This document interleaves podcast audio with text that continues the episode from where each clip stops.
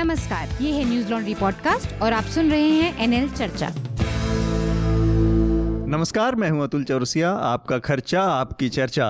हफ़्ता दर हफ़्ता हम लेकर आए हैं न्यूज़ लॉन्ड्री का हिंदी पॉडकास्ट, एनएल चर्चा। कई सारी चीज़ें हैं इस हफ़्ते बातचीत करने के लिए। एक कल ही बहुत निशंस दुर्घटना, एक घटना हुई है कश्मीर में, जहाँ पर राइजिंग कश्मीर के एडिटर सुजात बुखारी की हत्या कर दी गई है। इस पर हम बात करेंगे। इसके अलावा अखिलेश यादव ने जो बंगला खाली किया और उसमें जो तोड़ फोड़ हुई, वो काफ़ी चर्चा में रहा। मुद्दा इस पर भी हम बात करेंगे। दिल्ली के मुख्यमंत्री अरविंद केजरीवाल एक बार फिर से धरना और प्रदर्शन की राह पर हैं। उन्होंने पिछले पाँच दिनों से एलजी अनिल बैजल के आवास पर राजभवन में डेरा डाल रखा है। इस पर बात करेंगे। और इसके अलावा इस बीच में एक लेटर सामने आया जो प्रधानमंत्री नरेंद्र मोदी की आत्महत्या की योजना से जुड़ा है।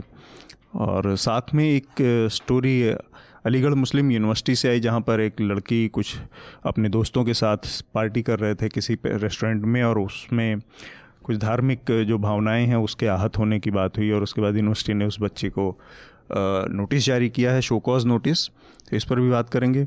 इसके अलावा डोनाल्ड ट्रंप और अमेरिकी राष्ट्रपति डोनाल्ड ट्रंप और नॉर्थ कोरिया के चेयरमैन किम मुंजोंग के बीच में मुलाकात हुई है तो इस पर भी बात करेंगे।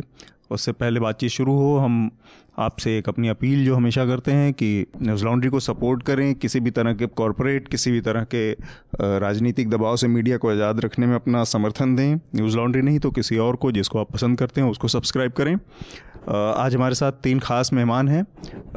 हमारे साथ विस्फोट डॉट कॉम के नाम की एक वेबसाइट के संपादक हैं संजय तिवारी। स्वागत है संजय जी आपका। नमस्कार नमस्कार जी। इसके अलावा हमारे columnist opinion writer Anand Vardhan हमारे साथ हैं। स्वागत है आनंद जी आपका। नमस्कार। और न्यूज़ लॉन्ड्री के हमारे संवाददाता अमित भी हमारे साथ हैं। अमित भारद्वाज आपका स्वागत है अमित। नमस्कार।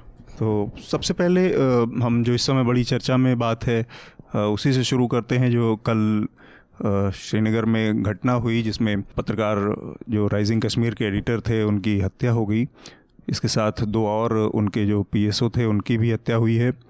कश्मीर की जो हालत है उसमें एक्चुअली देखा जाए तो काफ़ी समय से पिछले जो पत्रकारिता और उसमें उसकी जो स्वतंत्रता का जो दायरा है, वो लगातार सिकुड़ता रहा है, जो हमने देखा इसी साल जो रिपोर्ट आई है रिपोर्टर्स विदाउट बॉर्डर के नाम से, उसमें भी भारत का जो पत्रकारिता के जो मानक है या जो उनके नंबर्स आए सर्वे में, वो एक सौ अड़तीसवें पायदान पर भारत था।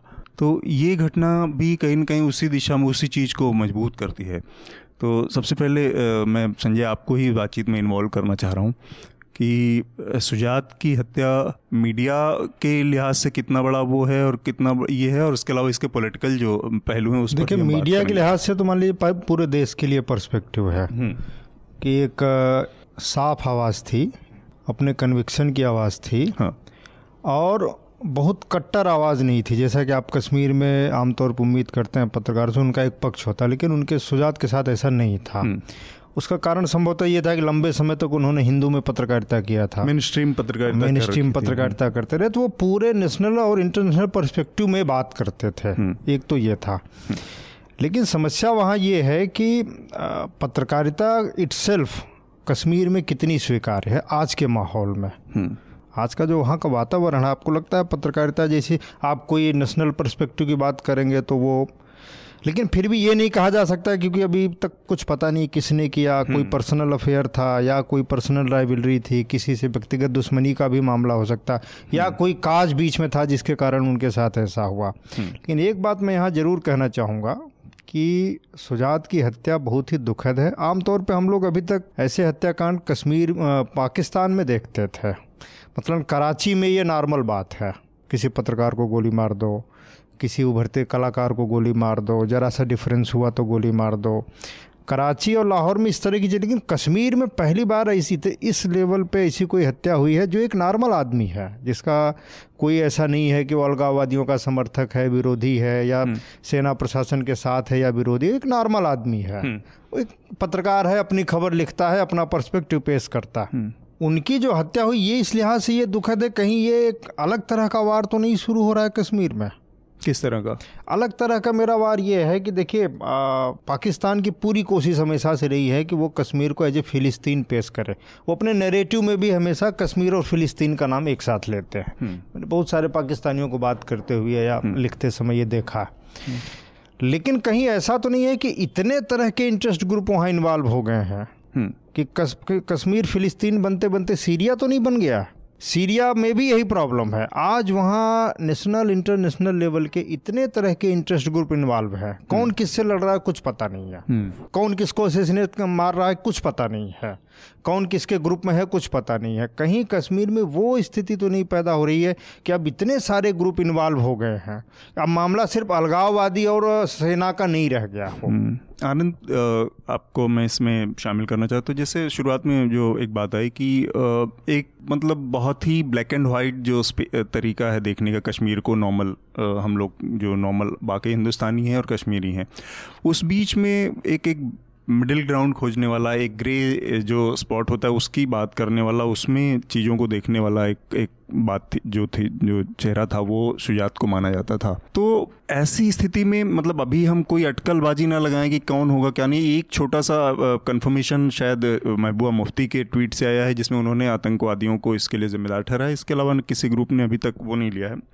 तो आनंद, मैं ये जानना चाह रहा था कि मतलब पत्रकारिता कश्मीर जैसी परिस्थिति में कितनी मुश्किल है और दूसरा इसका जो पॉलिटिकल पर्सपेक्टिव है उस पर भी हम बात करेंगे कि मतलब उसमें पॉलिटिक्स कितनी इन्वॉल्व है जर्नलिस्टों को उसमें किस तरह के खतरे हैं कश्मीर कॉन्फ्लिक्ट जोन होने के बावजूद ओवर कवर्ड रीजन है। मतलब अंतर्राष्ट्रीय और राष्ट्रीय दोनों पत्रकारिता की की वहीं वहाँ उपस्थिति काफ़ी है हम्म।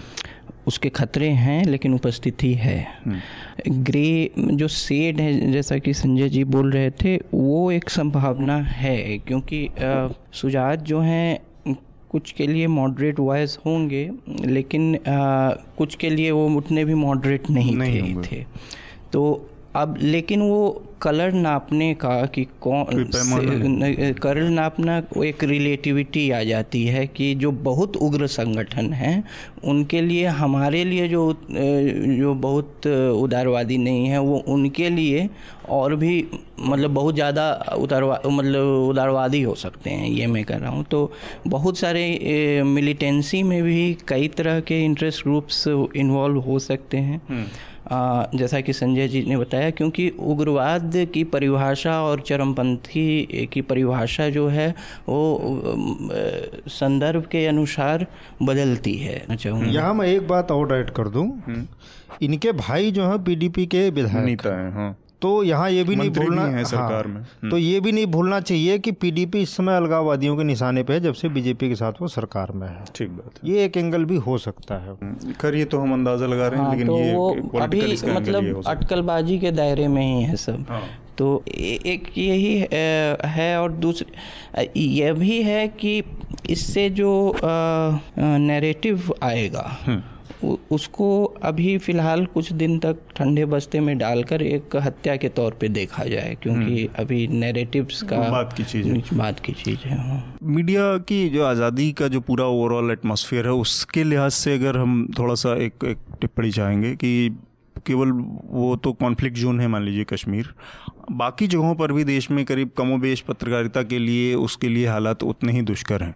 उस लिहाज से इस घटना को अगर एक्सप्लेन करना होगा तो कैसे आप देखेंगे हाँ उस उस पर हम लोगों ने बातचीत की थी कि हम्म। दुष्कर हमेशा से रहे हैं मेर, मेरा मानना है लेकिन अब सोशल मीडिया के आने के बाद जो कठिन परिस्थितियाँ हैं उन पर लोग ज़्यादा वोकल हुए हैं हम्म, हम्म। और भारत में खासकर दूर दराज की पत्रकारिता हिंटरलैंड की पत्रकारिता कभी भी आसान नहीं रही है हम्म। लेकिन अब उसके खतरों के प्रति रिपोर्टिंग ज़्यादा हो रही है ये ये मेरा स, स, मेरा यह मानना है। ठीक है संजय जी आपका क्या रुख है मेरा इसमें ये कठिन तो है। आप देखिए अभी पिछले साल भर का ही अगर आप आंकड़ा उठा ले तो कोई ना कहीं कहीं मध्य प्रदेश उत्तर प्रदेश बिहार ये जो नॉर्थ इंडियन स्टेट्स हैं जहाँ एक माफिया मतलब ठेकेदार माफिया ऑपरेट करता है आज भी वहाँ पत्रकारिता करना बहुत मुश्किल, मुश्किल है बहुत मुश्किल है। और वो बेचारे मारे जाते हैं स्थानीय पत्रकार। हम्म। तो एक तो उन्हीं पे आरोप लगा दिया जाता है कि भाई वो वसूली कर रहा था। हाँ वसूली कर रहे थे या ऐसा कुछ कर रहे थे। अच्छा मान लो वो आरोप न भी अभी मैं मुझे याद है अभी इसी साल या इस पिछले साल हम्म। मध्य प्रदेश में एक पत्रकार को मार दिया। वो एक रेत माफिया के खिलाफ अभियान चला रहा था।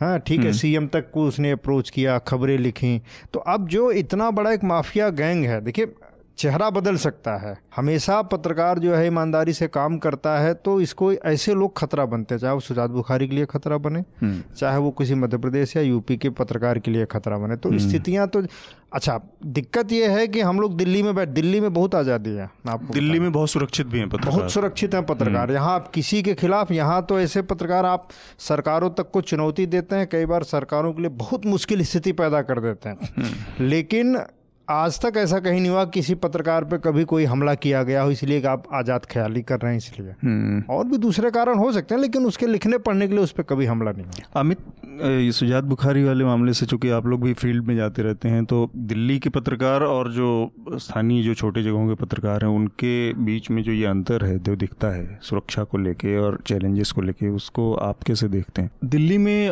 एक बात तो है कि आपके पास आप सरकारों के खिलाफ कितनी भी खबरें कर लें और अलग अलग विषयों पे कितनी भी चैलेंजिंग रिपोर्टिंग करें, यहाँ पे उस तरह का डर रिपोर्टिंग के वक्त नहीं नहीं दिखता है। लेकिन एक नया ट्रेंड यहाँ भी शुरू हुआ है जो कि पुलिस क्रैकडाउन का हमने पहले भी पॉडकास्ट में बात की है कि आप रिपोर्टिंग कर रहे हो जब मान लीजिए प्रोटेस्ट चल रहा है या खास करके जब डी यू जे के छात्रों का प्रोटेस्ट हो तो उसमें पुलिस पत्रकारों को भी नहीं छोड़ती है। लाठी उन पे भी भांज दी जाती है। एक फ़र्क है। दूसरा एक कॉन्फिडेंस का बहुत बड़ा फ़र्क है मुझे लगता है कि अभी हाल में जो शामली कैराना के जो उपचुनाव हुए थे तो रात के नौ दस बजे मैं अंदर जाट गाँव में घूम रहा था लोगों से बात कर रहा था तो मुझे लगा कि ये कहीं ना कहीं एक बाद में एहसास होता है कि ना उन गाँवों को जानते हैं ना उन रास्तों को जानते हैं वहाँ क्या होने वाला है ये भी नहीं पता किस तरह के लोग हैं? लेकिन वो एक कॉन्फिडेंस जो पावर प्ले जो हो रहा होता है क्योंकि आप दिल्ली से जा रहे हैं तो एक आपके अंदर अलग तरह का कॉन्फिडेंस है।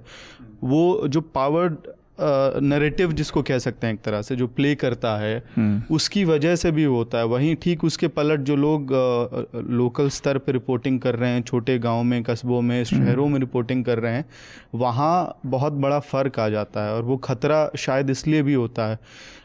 मुझे ध्यान है कि एक बार पावर प्लांट के ऊपर रिपोर्टिंग के लिए मैं गया था। तो वहाँ पे ट्राइबल गाँव में जाके ये एहसास हुआ कि शायद उनको लग रहा है कि मैं कंपनी का रिप्रेजेंटेटिव हूँ और ज़मीन के लिए कुछ अग्रीमेंट करने के लिए आया हूँ। तो एक बहुत ही हॉस्टाइल माहौल क्रिएट हो गया था। और ठीक उसके पलट अगर कोई लोकल पत्रकार होता तो उसके लिए स्थिति और ज़्यादा खतरनाक हो सकती थी वहाँ पे। बट द फैक्ट कि दिल्ली से आया था मैं तो वो वाला फैक्टर बहुत काम करता यहाँ मैं एक छोटे से जी, घटना। बताऊँ। भट्टा परसोल सबको मालूम है वो जो 2012 में हुई। बारह में। मैं खुद वहाँ गया था भट्टा परसोल और वहाँ एक नहर बहती थी। हम्म। तो नहर बैरिकेटिंग थी। अच्छा हम अपनी गाड़ी से गए मतलब हमारे पास बाइक थी हम चले गए और जाते जाते जो है हम बिल्कुल वो नहर क्रॉस कर गए। जब नहर क्रॉस कर गए तो देखा दोनों तरफ़ छावनी जैसी बनी हुई पीएससी की और वो मुझे बड़े अजीब नज़र से घूर रहे थे कि ये कौन है कहाँ चला जा रहा।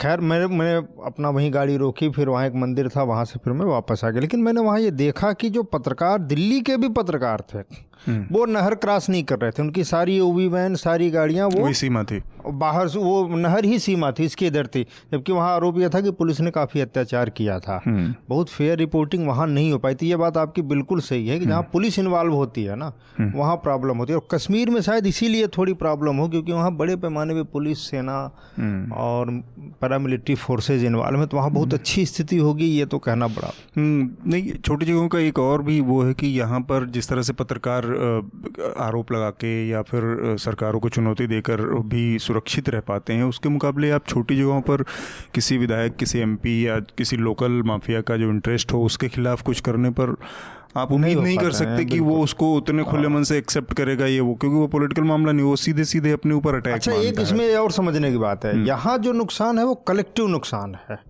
वहाँ जो नुकसान है वो किसी पर्सन का बहुत पर्सनल नुकसान होता है। तो वो एकदम जो है। ना व्यक्तिगत नुकसान में हम्म। वो सीधे हमलावर है। यहाँ मतलब आप हम हमला करेंगे तो क्या या वैचारिक कोई टकराव हो रहा है या कोई मतलब पार्टी के ऊपर कलेक्टिव नुकसान है पार्टी का है तो पार्टी में ठीक है बहुत सारी चीज़ें चल रही है तो विरोध भी चल रहा है।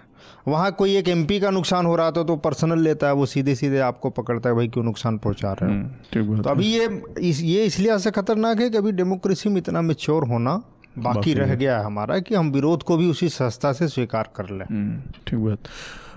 अगले अपने उस पर बढ़ते हैं हम लोग। दिल्ली में चल रहा है मैं अमित से इस पर थोड़ा सा क्योंकि अमित लगातार इस पर रिपोर्टिंग भी करते रहे तो उनसे भी थोड़ा बेसिक जानकारी लेके और फिर हम बात को आगे बढ़ाएँगे। पाँच दिन हो गए हैं अरविंद केजरीवाल को बैठे हुए राजभवन में धरने पर। एक बार फिर से ये बात कही जा रही है कि आ, मतलब विपक्ष उनके ऊपर ये आरोप लगा रहा है कि इनके बस का कुछ नहीं इसलिए ये फिर से वही अपने पुराने हथकंडे अपना रहे हैं जैसे पिछली बार ये रेल भवन पे जाकर बैठ गए और अब राजभवन में बैठ गए। दूसरी तरफ़ इनका कहना कि इनके हाथ पर पूरी तरह से बधे हुए हैं।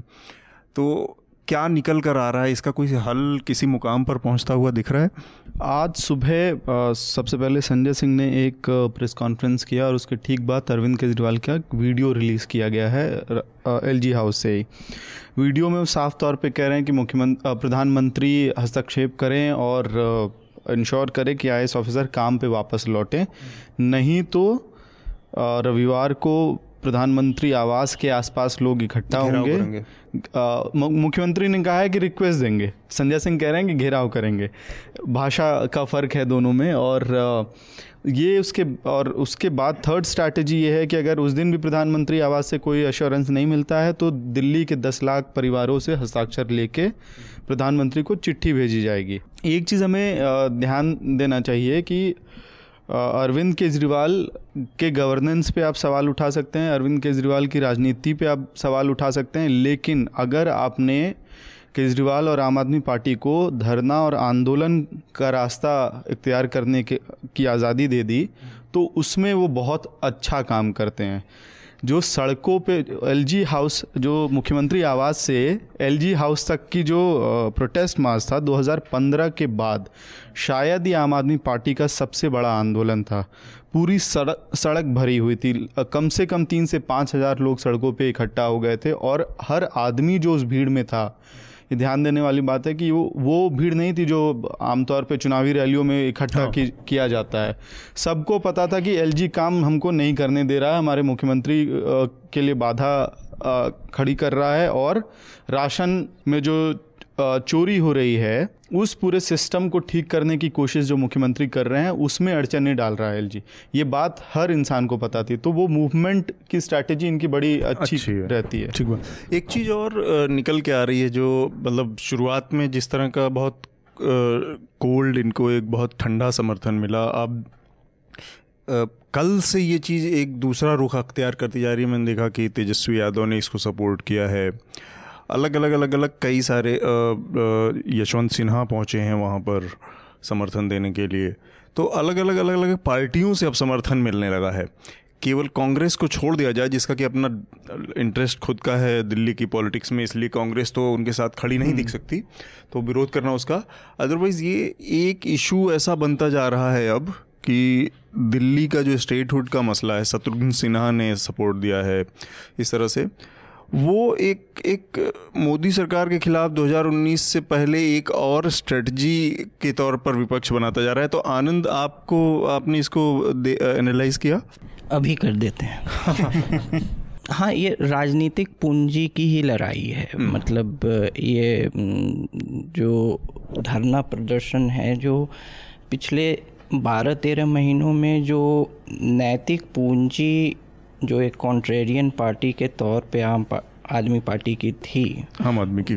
आम आदमी पार्टी की तो वो पंजाब में या फिर 2014 के बाद लगातार एक जब वो राष्ट्रीय पार्टी के रूप में अपने को सामने ला रहे थे उसके हम्म। बाद अभी जो उनका हाल है क्षेत्रीय पार्टी वाला क्षेत्रीय दिल्ली तक सिमट गए हैं तो वो वापस अपनी जड़ों पर और उनकी जड़ें क्या थी जो ये कॉन्फ्रंटेशनिस्ट पॉलिटिक्स है टकराव की राजनीति है उसको और जो अंबेडकर ने जिसे अराजकता का व्याकरण कहा था कि स्वतंत्र भारत में जो धरना प्रदर्शन अराजकता का व्याकरण होगा हम्म। तो हम्म।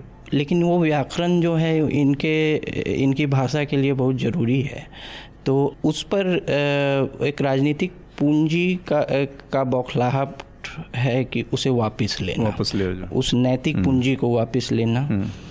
और दूसरी बात है कि जो नौकरशाही जो अर्बन मिडिल क्लास है हम्म, उसमें नौकरशाही का मैं पहले भी ये बात कह सकता हूँ कहा हूँ कि राजनीतिक जो क्लास है उस पर जो है उससे थोड़ी सी छवि ठीक रहेगी क्योंकि अर्बन मिडिल क्लास के एस्पिरेशंस खुद ब्यूरोक्रेसी सरकारी विभाग के कर्मचारी बनने ये इससे जुड़ा हुआ है हम्म। और आईएएस ऑफिसर्स का भ्रष्टाचार के बावजूद भी छवि नेताओं से बेहतर है तो हम्म। जो मध्य वर्ग है जो शहरी मध्य वर्ग है उसमें नौकरशाही बनाम राजनेता की लड़ाई में वो मोरल एज ले जाएँगे तो उसको भी न्यूट्रलाइज करना होगा हम्म। और जिसको इतने बड़े स्केल पे हम्म। जो उसमें तीसरी है बात जो स्वतंत्र सॉरी जो पूर्ण राज्य की का मांग है तो वो जब तक दो आर्टिकल जो है और जो नेशनल कैपिटल टेरिटरी एक्ट 1991 है हम्म। वो जब तक रहेगा वो तब तक जो है देखिए ब्यूरोक्रेसी की सबसे बड़ी शक्ति होती है कि वो रूल बाउंड है हम्म। आप जब तक रूल बाउंड मशीनरी को रूल बाउंड तरीके से काउंटर नहीं कीजिएगा तब तक हमेशा उसके पास उपाय है हम्म। ठीक है तो वो धरना प्रदर्शन का एक लोकतांत्रिक पूंजी है लेकिन जब गवर्नेंस में जाइएगा तो आपको रूल बाउंड तरीके से उसे काउंटर करना होगा। और ब्यूरोक्रेसी का इसमें हमेशा अपर एज हम्म। होता है। अब मैं इसको इस तरह से देखना चाह रहा हूँ क्योंकि उसने उसमें अरविंद केजरीवाल ने चूँकि प्राइम मिनिस्टर को भी इन्वॉल्व कर लिया है कि वो इसको करें और एलजी के तो घर में ही बैठे हुए हैं। उस स्थिति को देखते हुए और पॉलिटिक्स को मतलब पॉलिटिकल स्थिति को समझते हुए आप अब इसको एक तरह से अगर देखा जाए तो क्या ये इसमें अरविंद केजरीवाल की उसमें का जो की जो मांग है कि ब्यूरोक्रेसी को लाइन पर लाया जाए, या उसके ज़रिए जो वो इशारा दे रहे हैं कि केंद्र सरकार उनके हाथ पैर बांधने का और उनको काम नहीं करने देने की कोशिश करती रही है, उसको आप कैसे देखेंगे? देखिए इनकी 2016 में सिविल सर्विसेज़ डे पे इन्होंने लगभग वही बात कही थी कि इन्हें एक समर्पित नौकरशाही चाहिए जो इंदिरा गांधी का कमिटेड ब्यूरोक्रेसी हम्म। का था सेवेंटी कि इनकी नीतियाँ हैं इनके पास एक विजन है उसके साथ आओ तुम लोग उसमें रुकावट पैदा कर रहे हो आ, तीसरी है कि इन इनके इनके साथ जो जुड़े लोग हैं तो उन्हें बहुत सारे नौकरशाही कार्यों का को आउटसोर्स कर दिया जिस हम्म। समानांतर नौकरशाही जो आपके वर्कर्स जो हैं एक समानांतर नौकरशाही भी चला रहे हैं जिससे कि जो परमानेंट ब्यूरोक्रेसी है एक समस्या जो परमानेंट ब्यूरोक्रेसी है जो इसी के लिए चुन के आए हैं और बड़े हम्म। पदों पर कार्यरत हैं। वो इसको कभी नहीं स्वीकार करेंगे जो कि आप जो पार्टी कार्यकर्ताओं हम्म। को एक समानांतर नौकरशाही चलाने दीजिएगा। ठीक बात है। अमित आप इस लेवल का शायद मुझे लगता है टकराव नहीं है क्योंकि पॉलिसी पे फिर अलग तरह की लड़ाइयाँ दिखती हैं ब्यूरोक्रेसी की तरफ़ से पॉलिसी लेवल की जो लड़ाइयाँ होती हैं। ये आ, किसी और तरह की लड़ाई है। अब इसमें तीन सबसे बड़ा मुद्दा ये है कि जो कॉन्स्टिट्यूशनल इशू ही है कि सरकार दिल्ली में अरविंद केजरीवाल की है पॉलिसीज़ बनाने का काम आम आदमी पार्टी की सरकार का है, लेकिन ट्रांसफ़र पोस्टिंग और इन तमाम बाबुओं के बॉस जो हैं होम मिनिस्ट्री में बैठे हुए हैं और ऑर्डर्स एलजी की तरफ़ से आते हैं। तो जब फरवरी में जो मामला हुआ था अंशु प्रकाश ने जो आरोप लगाया था कि उनके साथ मारपीट हुई है गाली गलौज हुई है उसके बाद से आईएएस ऑफिसर्स मीटिंग्स अटेंड नहीं कर रहे हैं। तो जब मीटिंग्स अटेंड नहीं करेंगे तो आ, सरकार कामकाज नहीं कर पाएगी। तो ये बहुत डायरेक्ट हाँ तो ऑर्डर्स के थ्रू से ये पूरा प्रोसेस चल रहा है कि होम मिनिस्ट्री से कहीं कोई इंस्ट्रक्शन आ रहा है जो आरोप है होम मिनिस्ट्री से इंस्ट्रक्शन आ रहा है एलजी हाउस उसको एग्जीक्यूट कराता दूसरा तरीका है कि पॉलिटिक्स में अगर आपको ये पता ही है कि ये तो होगा ही होगा। अगर आप दोनों लोग कंट्री पॉलिटिक्स कर रहे हैं दोनों अलग अलग उसके पॉलिटिक्स कर रहे हैं पोल्स की तो ये कैसे आप अपेक्षा कर सकते हैं कि सामने वाली पार्टी ये नहीं करेगी? भाई साहब मुझे एक बात बताइए आप। शीला दीक्षित पंद्रह साल रही सीएम दिल्ली की। सेंट्रल में दस साल यूपीए की गवर्नमेंट थी। क्या वो पूर्ण राज्य का दर्जा वो नहीं मांग सकती थी या नहीं ले सकती थी? राष्ट्रीय राजधानी होने के अपने कंपल्सन्स भी हैं अपनी मजबूरियाँ हैं। कोई भी सरकार इवन हम कह रहे हैं केजरीवाल को कल आप प्रधानमंत्री बना दो तो वो भी दिल्ली को पूर्ण राज्य का दर्जा नहीं दे पाएँगे। राजनीतिक बिटंडा बितंडा खड़ा करना एक बात है और सच्चाइयों से और रूबरू होना दूसरी बात है। नहीं एक चीज़ जिसमें मैं ये समझना चाह रहा हूँ कि शीला दीक्षित पंद्रह साल रही दस साल उसमें यूपीए की सरकार रही तो वो इस तरह की जो एक्स्ट्रॉर्डनरी सिचुएशन या टकराव की जो स्थिति है वो इनके साथ पैदा होना बहुत स्वाभाविक है क्योंकि ये इन सब लोगों के साथ टकरा कर इनको गाली दे के इनको नीचा दिखा के इनको चाहे शर्मिंदा करके कर, चाहे दावा करते रहे और उसमें एक हद तक सफल भी रहे। सिक्सटी सेवन जितनी बड़ी इनके पास मेजोरिटी आई।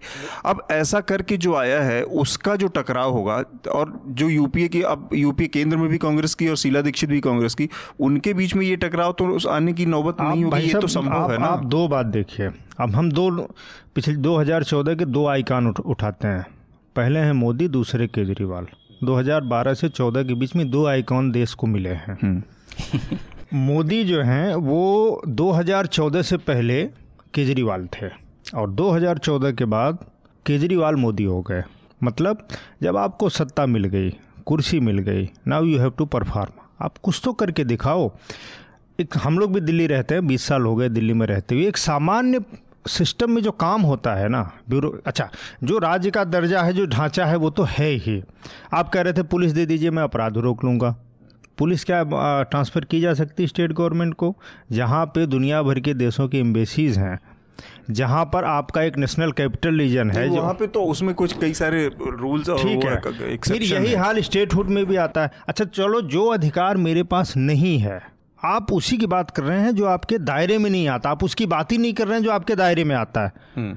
आपके दायरे में जितनी चीज़ें आती हैं उसमें आपका परफॉर्मेंस क्या है? तो आनंद ये बताइए जो इनके दायरे में आ रहा है उसका परफॉर्मेंस है उसकी बात उसके परफॉर्मेंस ऑडिट की बात उसमें इन्होंने जो मेरे दायरे में नहीं उसके लिए मैं धरना दूँगा। खैर दूसरी बात है कि ये सब समस्याएँ ही नहीं आती अगर कि देखिए कि जैसे इनकी जो चीफ सेक्रेटरी पर मारपीट या। जो उन अभद्र भाषा घटना जो हुई आप कहीं से आप उसको सपोर्ट कर सकते हैं? अभद्र भाषा का प्रयोग हम्म। है तो ये जो है कार्यकर्ताओं और एमएलए का मतलब एक्टिविस्ट एम्पावरमेंट का एक हम्म, नतीजा था। तो दूसरी बात ये समस्या आती ही नहीं जो सामान्य राज्यों में जहाँ चीफ सेक्रेटरी जो है मुख्यमंत्री ही चुनता है। तो ये ये ये वाता ये जो हाँ ये सिचुएशन ही। नहीं हाँ। आता तो ये सब तो दो सौ उनचालीस ए का है और गेम को आप जो है फ़ील्ड में उतरने के बाद नहीं चेंज कीजिएगा कि भाई अब हमको स्टेट चाहिए भाई हमको अब ये, ये चाहिए। तो पहले तो आने से पहले भी आपको सब मालूम था सब यही हुआ। दूसरी बात है कि जो दूसरे प्रशासनिक सुधार आयोग ने भी कहा है कि इसमें जो परमानेंट एग्जीक्यूटिव जो नौकरशाही है और राज जो पॉलिटिकल लीडरशिप है दोनों की जिम्मेवारी बनती है कि तटस्थता रहे नौकरशाही में हम्म। सिर्फ़ एक की नहीं दोनों की है हम्म। अभी जो अब बोल रहे हैं कि नौकरशाही जो है आईएएस ऑफिसर्स जो हैं वो राजनीतिक रूप से तटस्थ नहीं है नहीं है नहीं है कुछ हैंड पिक्ड ऑफिसर्स हैं जो वहाँ से हम्म। काम कर आप ये भी बोल रहे हैं कि मैं एक दूसरी चीज़ से इसे जोड़ रहा हूँ हम्म। कि लेटरल एंट्री से जो लोग आएँगे मैं उसी को आने जा रहा था कि लेटरल एंट्री की बात लेटरल एंट्री से जो आएँगे हम्म। वो राजनीतिक रूप से अलाइंड होंगे। तो परीक्षा जो तटस्थता जो है एक व्यक्तिगत गुण है। हम्म। इसे परीक्षा व्यवस्था से आ रहा है या लेटरल एंट्री से आ रहा है एक स्पेशलिस्ट आ रहा है जर्नलिस्ट आ रहा है इससे आप नहीं जोड़ सकते हैं। ये व्यक्तिगत गुण है। तो प्रशासनिक सेवा में जो हैं हम्म। वो तटस्थ नहीं भी हो सकते हैं हो भी, हो भी सकते, सकते हैं, हैं। एक हाँ। आखिरी चीज़ में जो हाँ। पंद्रह साल की क्योंकि बात हुई और हम्म। पूर्ण राज्य की बात हुई हम्म। तो 2000 सितंबर 2002 में आ, आ, एक प्रपोजल गया था केंद्र सरकार को भारतीय जनता पार्टी की सरकार थी केंद्र में और आडवाणी जी ने पार्लियामेंट में दिल्ली स्टेटहुड का बिल प्रेजेंट किया आ, 2003 में बिल प्रेजेंट हुआ था उसके बाद बीजेपी की सरकार केंद्र से चली गई और यूपीए की सरकार बनी बिल लैप्स कर गए लैप्स हो गया। उस बिल पे कोई काम नहीं हुआ तो यहाँ पे भी कांग्रेस की सरकार थी केंद्र में भी कांग्रेस की सरकार थी तो वहाँ पे अफसरों को एक बात क्लियर थी कि थोड़ा भी अगर आपने दायां बायां किया तो एक्शन जो हैं। दोनों जगह एक ही लोग अलाइंड लोग हैं पार्टी है, तो- पॉलिटिकली आज की तारीख में ऐसा नहीं जो अरविंद केजरीवाल की पॉलिटिक्स बहुत अलग तरह की पॉलिटिक्स है तो इनसे जो रवैया होगा ब्यूरोक्रेसी का या केंद्र सरकार का वो मतलब बीजेपी का वो एकदम अलग होगा। ये ये जो पिछले डेढ़ दो साल से केजरीवाल का रुख है ना वो इनके खिलाफ जाएगा। वो अलग इनके बात है वो तो अपने देख समर्थक वर्ग तो खुश वो होंगे वो तो मैं समझता हूँ लेकिन देखो दिल्ली में केजरीवाल एक बड़ा फिगर था। हम्म। केजरीवाल को लोग भ्रष्टाचार के खिलाफ एक आइकॉन मानते थे कि ये आदमी आएगा और उन्होंने उनचास दिन में वो करके दिखाया भी था। बड़ी उम्मीद इस मामले में जो जो स्टेटहुड का मामला इस मामले में सारी पॉलिटिकल पार्टियाँ क्रॉस द स्पेक्ट्रम सारी पॉलिटिकल पार्टियों की जो हिपोक्रेसी है उस वो भी सामने आई। आप एक शुरुआत से 93 हाँ, से उठा के देख लीजिए सबका मैनिफेस्टो मदन लाल खुराना से लेके साहिब सिंह वर्मा से लेके सुषमा स्वराज से लेके शीला दीक्षित से लेके सबके मैनिफेस्टो का हिस्सा रहा स्टेटहुड दिलाएँगे स्टेटहुड दिलाएँगे लेकिन ये तो इसमें आज अरविंद केजरीवाल कोई नई बात नहीं कह रहा है। अरविंद केजरीवाल अपनी पॉलिटिक्स के हिसाब से कह रहे हैं बस दिक्कत ये और अपनी अपनी स्टाइल में कह रहे हैं ये दिल्ली का जो आप भाई साहब आप सही कह दिल्ली का जो इतिहास है ना आप देखिए तो मुझे तो लगता है कि ये मतलब स्टेट इसमें ये विधानसभा बना के ज़्यादा मुसीबत पैदा कर दी गई है। मुझे मेरा अपना आप। म्यूनिसिपैलिटी के लेवल का ही अगर रखना चाह रहे थे तो पहले पहले से थी। आप जो पहले था वही सिस्टम चलाते रहते तो ये सब दे और काम भी अच्छे से हो रहा था क्योंकि बहुत जो है ये ये आपने विधानसभा बना के यहाँ मुसीबत पैदा कर दी। अब आप पूर्ण विधानसभा बना नहीं पा रहे हैं। तो मोदी जी को जवाहरलाल नेहरू वाला काम रिपीट करना चाहिए। क्या? रिवोक कर दें खत्म कर दें उन्होंने डिसॉल्व कर दिया था विधानसभा। कुछ तो सोचना पड़ेगा आपको नहीं तो ये प्रॉब्लम परमानेंट रहने वाली है और ये पॉलिटिक्स भी ऐसे ही चलती आनंद आप बताइए क्या स्टेटहुड खत्म ही कर दिया जाए तो क्या दिक्कत है? परमानेंट की बजाय कुछ और बात मैं है। मैं कह रहा हूँ सिविक सिविक ना। अगर सर्विसेज़ ही प्रोवाइड कराना आपका मकसद है आपके पास बहुत पास है एमसीडी है। NDMC आपकी बहुत पैसे से बहुत पावरफुल है। वो। वो कुछ कर सकती है वो एक तरीका हो सकता है बजाय कि, कि जैसे मेरा मानना है कि जैसे आप लोग आपकी बिरादरी राज्यपाल या राष्ट्रपति जैसी संस्थाएँ एक तरह के बोझ हैं राज्यपाल जैसी संस्थाएँ। बेमतलब के हर राज्य में बना के बिठाई गई और जिस काम करती हैं तो हम कास्ट के नाम पर और बहुत सारी चीज़ों के नाम पे क्यों नहीं इस पर विचार करते कि स्टेट की ज़रूरत क्या है? दो दो तीन तीन एक तरह से टकराव ही पैदा होता है जब तीन तीन सर्विस प्रोवाइडिंग बॉडी ये दशकों से चला आ रहा है टकराव ये कोई नया भी नहीं है। हाँ तो फिर है कि जो एम है उसका उसका डेमोक्रेटिक एम्पावरमेंट ज़्यादा करना पड़ेगा। कर- वो obviously करना ही पड़ेगा। ये खत्म होगा तो उसको हाँ, करना, उसके- uplift करना ही पड़ेगा, तो मेरे ख्याल से एक पीढ़ी या दो पीढ़ी करियरिस्ट पॉलिटिशियंस की तैयार हो गई है दिल्ली में जो इसे इसके लिए सहमत नहीं होगी कि विधानसभा हटा दिया जाए। जिनके जिन्होंने राजनीतिक करियर सोच रखा है कि दिल्ली में उनका विधानसभा से जुड़ा हुआ है। इसे होने नहीं देगा। और क्या है कि स्थानीय लोकतांत्रिक जो क्या कहिएगा? एस्पिरेशंस हैं। उनके लिए कि स्थानीयता। अब अस, अब लोकसभा चुनाव में आपके साथ जो सांसद हैं और एमसीडी एक लोकल लेवल पे अगर इससे आपकी वो लोकतांत्रिक जो आकांक्षाएँ पूरी हो रही हैं तो अब विधानसभा इसका तीसरा खंभा अ, प्रासंगिक है कि नहीं? हालाँकि इसकी इसमें इसका एक, एक चीज़ मेरे अभी दिमाग में आई कि बाकी स्टेट के जो फुल स्टेट हैं जो भी बाकी उनके हिसाब से देखा जाए तो वहाँ पर इस यही प्रणाली है बस उनके जो विधानसभा है उसको राइट्स ज़्यादा हैं। भाई हम ये कह दें कि एमसीडी को और राइट दे के और असेंबली को डिसॉल्व कर दिया जाए जबकि बाकी स्टेट में असेंबली और लोकल बॉडी तो है ही हैं। नगर निकाय और पंचायत वो तो वहाँ पे है ही हैं। वही काम यहाँ एम करती है। तो उस लिहाज से देखा जाए तो ये इतना फिजिबल अतुल आइडिया जी, नहीं है। इसमें नहीं आइडिया की लेबर असेंबली को नहीं इसमें नहीं असेंबली अच्छा असेंबली का उपयोग क्या है? आप जरा इस पर एक बार विचार मंथन करिए ना। हम्म। आप सत्तर सीट जो यहाँ विधानसभा की बना के बैठे हैं उसका क्या उपयोग है? वो कौन सा ऐसा फंड या विकास का काम है जो हमारे यहाँ लोकल बॉडी दिल्ली में नहीं कर सकती? हम्म। लाभ बना नहीं सकते। आपकी विधानसभा का एक रोल तो ये होता है ना कि आप स्टेट के लिए ला बनाते हैं। ठीक है आप यहाँ ला बना नहीं सकते।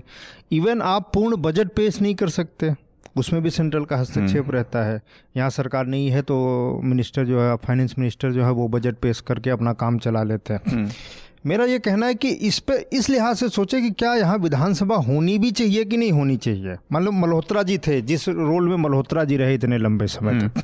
क्या दिल्ली की दशा बहुत खराब थी? अब कौन सा लीगल अच्छा यहाँ जो मेट्रोपॉलिटन एरिया है मेट्रोपॉलिटन एरिया का जो नागरिक होता है वो ऑलरेडी एम्पावर्ड होता है बाकी लोगों से। ग्रामीण इलाके से। और देखो विधायक का बड़ा रोल होता है ग्रामीण इलाके में या ऐसे इलाकों में जहाँ एमसीडी या नगर पालिका थोड़ी कमज़ोर है। हम यहाँ का जो पार्षद है वो क्या किसी विधायक से कम हैसियत रखता? है आज भी आप वर्किंग में जाओगे ना जो लीगल वर्किंग होती है उसमें पार्षद का रोल ज़्यादा है विधायक से। ये हमने शायद कुछ मतलब इस पे आउट ऑफ़ द वे सोचेंगे तो इसका परमानेंट समाधान निकलेगा। अब एक उसी- और समस्या है कि 20-30 साल पहले और अभी के दिल्ली में जनसंख्या के में बहुत फ़र्क है। उस स्तर पर जनसंख्या है जो जहाँ राजनीतिक आकांक्षाएँ सॉरी जो लोकतांत्रिक आकांक्षाएँ हैं वो आएँगी। शायद उसके लिए अब एमसीडी और लोकसभा मतलब ये संस्थाएँ पूर्ण नहीं नहीं हो पाई क्योंकि अभी की जब विधानसभा नहीं था उस समय की दिल्ली आप नब्बे के शुरू में दिल्ली में आए हों और अभी की दिल्ली में तब काफ़ी फ़र्क कर पाएँगे, काफ़ी हाँ। फ़र्क है। तो मैं एक चीज़ जोड़ दूँ फिर आप बात करिए। दिल्ली में जिनकी आबादी की बात बता रहे हैं भाई साहब वो डुअल वोटर हैं सब।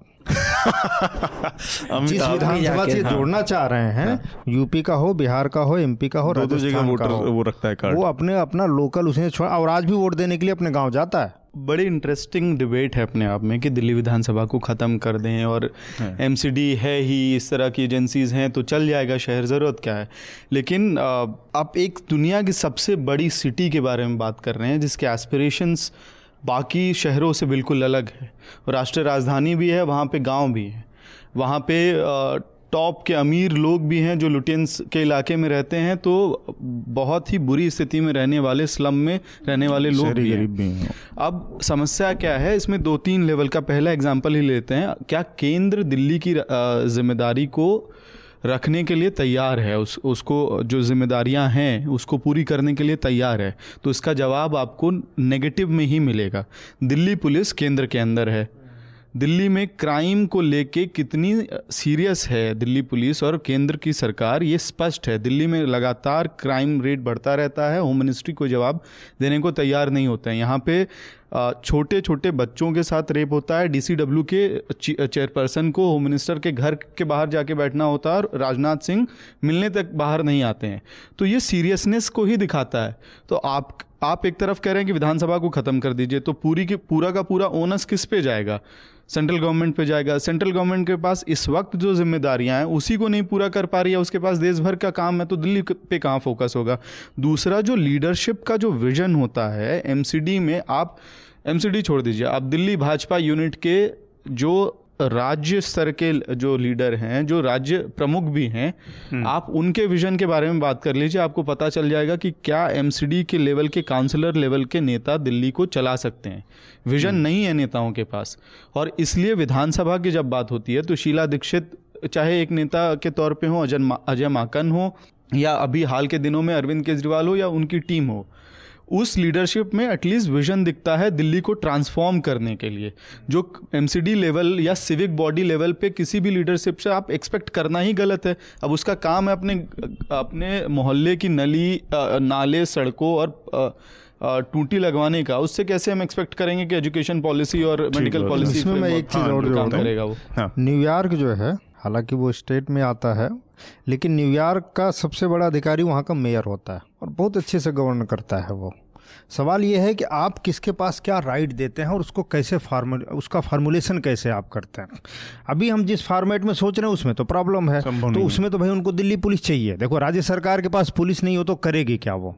ये ऑब्जेक्शन अपनी जगह सही है। तो आप फिर करो ना होम मिनिस्ट्री जैसे मान लो कुछ notified area Lutyens zone central हाँ, अपने पास सारे रखे। उनके जो सुझाव हैं स्टेट बोर्ड के उसमें ये सब की कंडीशन सही है बस ये है कि ये पूरी मेरा कहना है कि किसी एक तरफ़ हो जाओ ये बीच में ऐसे तो नहीं चूँकि चुकी हाँ।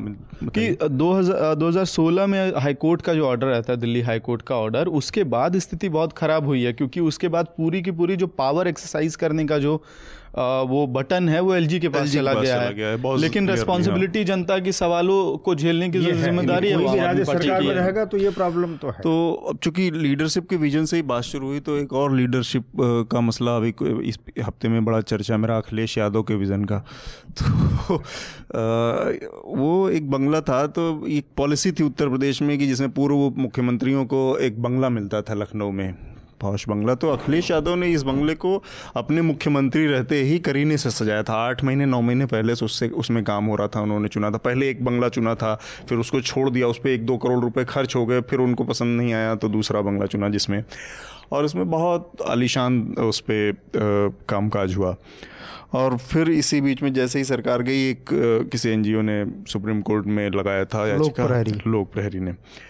और उस पर ये सुप्रीम कोर्ट ने आदेश दिया कि ये सारे बंगले वापस किए जाएँ। तो इस बीच में सात आठ पूर्व मुख्यमंत्री उत्तर प्रदेश में हो गए थे, जिन्होंने कि जो सबसे पॉश इलाका है, मॉल एवेन्यू और कालिदास मार्ग और ये विक्रमादित्य मार्ग, इन जगहों पर है ये बंगले। तो कोर्ट के आदेश से सबको वापस करने पड़े। अब अखिलेश यादव के पास जो बंगला था, ये कहा जाता है, ये सर्कल में लखनऊ के एक आम प्रचलित बातचीत में, बातचीत आती है कि अखिलेश ने मुख्यमंत्री रहते हुए इस बंगले के साज सवार में चालीस करोड़ रुपए के आसपास खर्च करवाए। अब उस बंगले से उनको बेदखल कर दिया गया और उसका पूरा लुत्फ लेने से पहले ही एक कह दिया कि एक साल हुआ। अब नहीं, एक साल के अंदर उनको जाना पड़ा वहाँ से। तो वो जाते जाते उन्होंने वो सारी चीज़ें उसमें से उखाड़ ली गई। अब हालाँकि इसमें दो नेरेटिव आ रहे हैं। अखिलेश का ने कल दो अधिकारियों का नाम लेके बहुत संगीन आरोप लगाया कि इन अधिकारियों को भेजा गया वहाँ पर बाकायदे छोड़ने के बाद तोड़फोड़ करवाई गई। उसके बाद ये चीज़ दिखाई गई। तो अखिलेश की यहाँ पर दो स्तरों पर एक एक नासमझी दिखी जैसे मायावती ने क्या किया कि मायावती ने छोड़ने से पहले बहुत शिष्ट तरीके एक शिष्ट तरीके से उन्होंने मीडिया को बुला के उसको पब्लिकली एक एक्सपोजर किया बंगले में कि ये देखिए यहाँ पर है और मैं इस दो कमरों में रहती हूँ और ये बाकी इसमें लाइब्रेरी है और काशीराम जी की स्मृति है ये है वो है सब कुछ करके मीडिया में दिखाया। उसके उलट अखिलेश चुपचाप वहाँ से निकल गए और एक हफ़्ते बाद इस तरह खबरें आई कि वो उसमें बंगले में से टाइल्स तक उखाड़ लिए गए बिजली की सारी चीज़ें ले गए ये वो। तो दो चीज़ें मेरे दिमाग में एक तो ये कि वो जो बंगला था वो पब्लिक प्रॉपर्टी था जो उसके साथ सवार हुई। तो अखिलेश यादव उसमें से कुछ लेके जाने के लिए के अधिकारी भी यहाँ थे? यहाँ देखिए एक चीज़ ये है कि अखिलेश जी ने नादानी तो किया। अखिलेश एक विजनरी लीडर है इसमें कोई दो राय नहीं है। अगर आप अखिलेश यादव के पाँच साल के कामकाज को देखें तो उत्तर प्रदेश को ऐसा ही कोई लीडर चाहिए जिसके पास कोई विजन हो। और मतलब लखनऊ को उन्होंने बहुत अच्छे से सजाया जी विजनरी नहीं है? मैं किसी का नाम मैं अभी सिर्फ़ अखिलेश पे ही चर्चा कर रहा हूँ। वो एक विजनरी लीडर है इसमें कोई दा इसलिए ज़्यादा बड़ा झटका लगा कि ऐसा आदमी है और उसने इससे ऐसी हरकत कैसे कर दिया?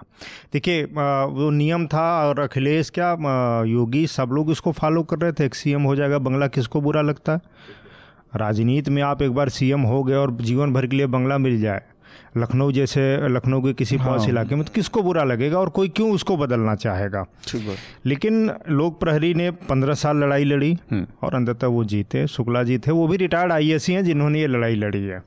मेरा ये कहना है कि अखिलेश का ये दावा है कि भाई हमारा ये इसमें हमने निजी पैसा खर्च किया था। ठीक है इसलिए हम उखाड़ के ले गए।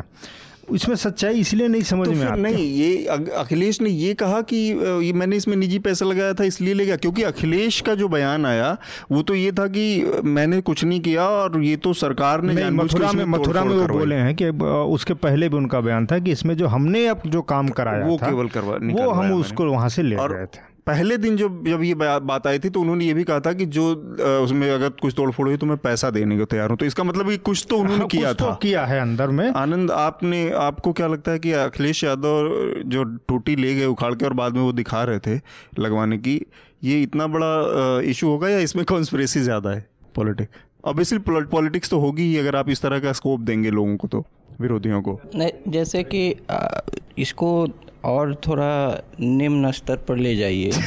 तो जिला में जो प्रशासनिक या पुलिस अधिकारी रहते हैं वो भी जो है अपना क्वार्टर्स खाली करने के समय बहुत विध्वंसकारी हो जाते हैं।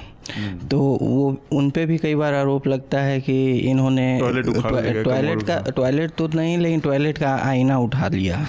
तो या फिर और कुछ उठा कर ले गए सोफ़ा उठा कर ले गए। तो डलवा दिया हाँ कमोड तो तो आरक्षी अधीक्षक जिलाधिकारी लो लेवल पे यही काम करते हैं वही मुख्यमंत्री ने कर दिया पूर्व मुख्यमंत्री ने। हम्म। तो अ, ये है मतलब एक अब इस पे ये एक केवल- काउंटर एक भी है एक छोटा सा मतलब रोचक प्रसंग याद आता है एक शुरू में मैं जनश्रुति मानता था, लेकिन राष्ट्रपति भवन के संग्रहालय में देखा कि राजेंद्र प्रसाद की पत्नी इलाहाबाद से थी और एक बार कवित्री महादेवी वर्मा उनसे मिलने आई तो उन्होंने उनसे कहा था कि यहाँ जो चावल फटकने के लिए सूप नहीं मिलती दिल्ली में, उससे चावल गंदा रह जाता है इलाहाबाद से आइएगा तो एक सूप लेकर आइएगा। तो वो सूप लेकर आई थी। तो जब प्रसाद जी ने उन्नीस सौ बासठ में राष्ट्रपति भवन खाली किया तो उन्होंने हर हर चीज़ तो दे दी और सूप भी दे दिया कि ये महादेवी की यह भेंट जो है वो भी राष्ट्रपति के पत्नी को थी ना कि प्रसाद के पत्नी को। तो यह भी राष्ट्र की का ही धरोहर है। तो एक तरफ़ इतने ऊँचे आदर्श। एक तरफ़ इतने ऊँचे आदर्श और दूसरे तरफ़ लोग मैं एक अनुभव बताऊँ वैसा भी यही दिल्ली में एक एम एमपी साहब थे चुनाव हार गए तो नॉर्थ एवेन्यू खाली और संयोग से बीजेपी के थे नाम नहीं बताऊँगा मैं। तो चुनाव हार गए बंगला खाली करना पड़ा। और अभी भी बीजेपी के अच्छा ये एक फ्रस्ट्रेशन भी हो सकती है। मतलब एक तो इंसानी जो स्वभाव है उसमें इस तरह की कमजोरियाँ हो सकती हैं कि आप कहीं रह रहे हैं और उसको जाना है तो ये हुआ कि लेके चलो। ये किसी के भी साथ हो सकता है। तो ये एक जहनी वही मैं- वो भी है समस्या व्यक्तिगत भी तो- आप एमपी हो जाए मुख्यमंत्री हो जाए इससे फ़र्क नहीं पड़ता। अब उनके पास नोटिस आई तो उन्होंने मालूम है क्या नोटिस का जवाब दिया? जनता का सामान था जनता ले गई। मैं क्या करूँ? अब मैं कहाँ से हिसाब दूँ? तो ये भी एक पर्सपेक्टिव है। मैं मैं तो जनता का प्रतिनिधि हूँ जनता ले गई। हाँ ये भी है। देखिए कि और जिन्होंने का सामान मतलब कि जनता अलग से लेके जनता का पैसा था मैं जनता का प्रतिनिधि था तो जनता अखिलेश अखिलेश ने एक बात यह भी कही कि ये राज्य सरकार से नहीं से खुंदस नहीं होकर मुझे लगता है उनकी लड़ाई कुछ नौकरशाहों से है। दो तो नौकरशाहों का उन्होंने हाँ, तो नाम लिया। वो तो खींच उतार रहे हैं नौकरशाह तो। उसमें हालाँकि एक धमकी भी थी कि वो लगता है कि आज वो हैं कल नहीं होंगे। उसमें भी इन्होंने एक नादानी दिखाई कि उस खींच निकालने में उन्होंने किस तरह से सरकार चलाई वो दिखाया। वो बोले कि ये नौकरशाह मेरा कप प्लेट प्लेट उठाते थे। और आज मेरे घर से सामान मतलब मेरे सामान पे हाँ तो वो तो आपने नौकरशाहों से यह संबंध बनाया रखा था कि उन्होंने उन्हों- उन्होंने आपको मतलब उन्हें एक चापलूसी को प्रोत्साहन दे रहे हैं। जीवन तो में भी आप किस क्या बात कह रहे हैं और उसके कितना मतलब निकाले जाएँगे इतनी भी समझ नहीं है आपको। मायावती ने बहुत सही कहा था कि अभी वो बबुआ है उसको बहुत कुछ सीखना बाकी है। और वो नहीं वो बहुत गंभीर बात थी। और अखिलेश यादव जो ये कह रहे थे वो एक्चुअली और कुछ नया नहीं कह रहे थे वो अपने पिताजी की टिपिकल नकल उतार रहे थे। मुलायम सिंह की ये शैली थी हर मंच से खड़े होकर ब्यूरोक्रेट्स को इस तरह से इशारे में धमकी देना कि तो और अब सबके सामने है अमिताभ ठाकुर का जो मामला था हाँ, वीडियो ठीक जो अमिताभ ठाकुर को फ़ोन करके कहने का मतलब यही था कि तुम क्या हो और तुम्हारी हैसियत क्या है और तुम्हारे जैसे लोग या तुम तुमको मैंने क्या क्या दिया और तुम तुम मेरे साथ ऐसा कर रहे हो? योगी ने किसी योजना का उद्घाटन कर दिया। प्लानिंग है अखिले मान लो अभी आलमबाग बस अड्डा है उसके पहले एक्सप्रेसवे का तो खैर हो गया था। ये जो या जेपी सेंटर बनाए इन्होंने देखिए वो जनता का पैसा था जनता ने आपने जनता के पैसे के लिए जनता के लिए काम किया है ये आपका पर्सनल नहीं है। लेकिन वो जिस तरह से अपना विरोध गुस्सा कि हम तो बना के चले गए अब आप उद्घाटन कर रहे हैं उद्घाटन करते रहिए आपका पर्सनल उसमें क्या है? आप एक अच्छे प्रशासक थे आपने काम किया पर इस मामले में एक चीज़ अखिलेश यादव की दाद देनी चाहिए जो कि न मायावती कर पाई ना कोई और सरकार। यहाँ से जो डीएनडी शुरू होता है डीएनडी जाके सीधे मिलता है यमुना एक्सप्रेसवे पे। यमुना एक्सप्रेसवे आगे शुरू होता है जो लखनऊ आगरा एक्सप्रेसवे शुरू होता है। तो यहाँ से वो डायरेक्ट कनेक्टिविटी है। इसमें ये दोनों जो एक्सप्रेसवे जो मायावती टाइम में बने डीएनडी और वो इन सब पे टोल है। और ये प्राइवेट सेक्टर ने बना। प्राइवेट सेक्टर ने ही अखिलेश का वो वो भी बनाया जो आगरा से लखनऊ तक का है लेकिन उस पर टोल नहीं है। वो पब्लिक सेक्टर में मतलब यहाँ से जाने में लग- आगरा आपको एक हज़ार रुपये का टोल देना। तो एक हज़ार रुपये आपको टोल यहाँ से आगरा जाने में देना पड़ेगा और आगरा से लखनऊ आप फ्री में जाते हैं मतलब फ्री नहीं है। पाँच सौ पे पाँच सौ रुपये का टोल हो गया। उस पे टोल उस पर भी हाँ, टोल। पुराना जानकारी दे रहे हैं उससे टोल लग गया। तो ये बाद में आने को का टेक्निकल दिक्कत थी कि वो एक साल के करीब उन्होंने क्योंकि उसमें तैयारियाँ पूरी नहीं हो पा रही थी। इसलिए वो फ्री था। अभी अवनिवेश अवस्थी ने अभी अभी अब- तीन या चार महीना पहले। हाँ तो ये मतलब योगी जी का लेकिन ये है। कि टोल इसको योगी जी का देन है ये अखिलेश की देन नहीं है फिर ये कह मान के चलिए। अमित आपका आप क्या कह रहे थे इसमें? आपने देखा कैसे अखिलेश यादव ने वो टोटियाँ लहराई? टोटियाँ लहराई उन्होंने कहा भाई गिनती करके बता दें तो हम भिजवा देंगे या बिल बता दें कितना नुकसान हुआ। लेकिन ये भी इंटरेस्टिंग है कि जब चाबी जो बंगला खोला गया तो अफसर जो है पूरा मीडिया का पैनल लेके गए वहाँ पे और शूट वूट हुआ तो उस मतलब इसमें दोनों पक्ष कुछ ना कुछ छुपा रहे हैं। मतलब ऐसा नहीं कि कोई बहुत पाक साफ़ है लेकिन अब वही एक्सपेक्टेशन था कि अंदर कुछ डैमेज हुआ है पहले से अफसरों को खबरें तो ज़रूरी नहीं, खबर आ गई होगी खबर आ इसके रही बाद थी। ये लेके गए होंगे खबर आ रही थी कि वहाँ पे तोड़फोड़ हुई इसके बाद ये है मीडिया को इन्होंने प्लान किया इसलिए इन्होंने वहाँ मीडिया को प्लान प्लान किया। ये खबर तो आ रही थी हमने खुद पढ़ी है कि वहाँ पे कुछ इन लोगों अपना सामान उठा के ले जाएँगे सब। और कुछ चीज़ें हैं जो जिस तरह से हाईलाइट मीडिया रिपोर्टिंग को लेके भी एक सवाल है कि हाईलाइट किया गया कि यहाँ पे जिम था ये स्ट्रक्चर ऐड किया गया था वो उखाड़ के ले जाया गया या टाइल्स दिखाया गया स्विमिंग पूल दिखाया गया तो कुछ चीज़ें जैसे अखिलेश ने खुद ही बाहर आके बोला कि भाई जिम बनवाया था मैंने अब मैंने अपने नए घर में वो लगवा लिया है खुद के पैसे जी से। ने जो शुरू में कहा ना उनको उम्मीद ही नहीं थी कि साल भर में ही ये छिन जाएगा। वो तो वो तो तो लाइफ लॉन्ग वाला मामला है। तो उन्होंने खूब पैसे वैसे खर्च करवा के बनवाए थे उसको। अब एकदम साल भर में जाना और- और अभी भी जहाँ गए बहुत अच्छा घर है। जनता का पैसा जनता ले गई। या फिर ये सब का जैसे कि वैभवशाली जीवन शैली का जो उनके कोर वोटर्स होते हैं वो मायावती के या अखिलेश के करता है वो। तो वो कोई उनके लिए कोई निगेटिव चीज़ नहीं, नहीं है, है वो अपील बल्कि सस- करता है कि वो एक तरह के रहा है। सशक्तिकरण है जैसे मायावती जो है वो हीरो का पहले जो नेकलेस पहनती थी या उन पे भ्रष्टाचार के भी आरोप थे ताज के की। माला पहनती तो थी जो हाँ भाई हमारा भी नेता जो है सिर्फ़ अग्री जाति का नेता भ्रष्ट नहीं है हमारा नेता है तो वो भी सक्षम है। वो भी पैसे वो, वो भी बनाएगा वो भी करेगा वो उसे कोई निगेटिव भ्रष्टाचार को कोई नकारात्मकता में तो वो भी कि एक ये भी एक संस्कृताइजेशन का ही पहलू है कि भाई जो वो अपवर्ड मोबिलिटी में तुम ऊपर गए तो भ्रष्टाचार किया हम भी करें। ठीक है चलिए अगला उस पर अपने बढ़ते हैं। अलीगढ़ मुस्लिम यूनिवर्सिटी से जुड़ा मसला है। एक वहाँ पर साइकोलॉजी डिपार्टमेंट मनोविज्ञान विभाग में स्नातक की छात्रा है नशरा अहमद करके।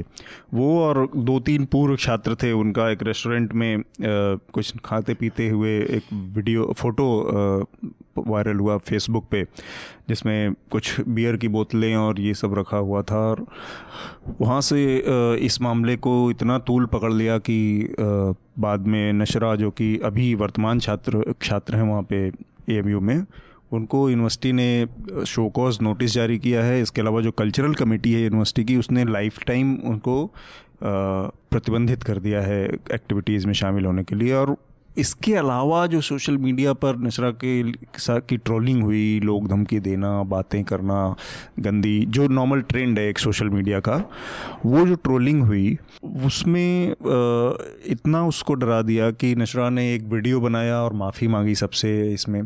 तो इसने कई सारे सवालों का जवाब दिया जन्म दिया एक तो कि इसमें अ, कोई बाहर गया कहीं रेस्टोरेंट में कुछ खा पी रहा था नाश्ता जो भी करा और उसमें एक नारा लिखा हुआ था जो कि एक नारे की पैरोडी है। नारा तकबीर अल्लाह अकबर उसकी पैरोडी है। अब नारा ऐसा ही है वो की पैरोडी जैसे नरेश अग्रवाल ने पार्लियामेंट में राम जानकी और हनुमान को लेके एक पैरोडी बना दी थी कि रम में बिसे राम और जिन में जानकी टाइप।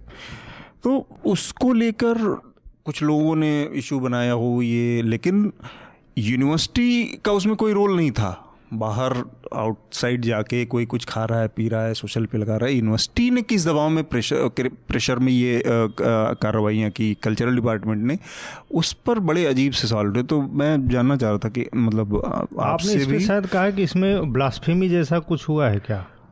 एफ़ लगा- दर्ज करवाया है वहाँ के पूर्व छात्र नेता ने। ये तो है खतरे की बात। तो ये ब्लास्फेमी तो नहीं ब्लास्फेमी जैसा लाभ नहीं है लेकिन ये है कि दूसरों की धार्मिक भावनाओं को चोट नहीं नहीं नहीं ये ब्ला, यही ब्लास्फेमी हाँ। देखिए पहले तो आप ब्लास्फेमी को समझ लीजिए। हाँ। ब्लास्फेमी का जो ये कानून है अंग्रेज़ों ने बनाया था। हाँ। आर्टिकल 295 हाँ। और ये आर्टिकल 295 है भारत पाकिस्तान बांग्लादेश। बांग्लादेश का मुझे नहीं अंदाज़ा भारत पाकिस्तान दोनों जगह सेम आर्टिकल है। हम्म। वहाँ जब जियाउल जनरल जिया आए हैं तो उन्होंने उसमें अमेंडमेंट किए हैं। नहीं तो 90 जिया के आने से पहले तक ब्लास्फेमी की जो सज़ा भारत में है वही सज़ा पाकिस्तान में पाकिस्तान में भी थी। उन्होंने कुछ उसमें मृत्युदंड भी जोड़ दिया और भी चीज़ें जोड़ दी जिसके बाद उनके लिए वो डिजास्टर हो गया पूरा।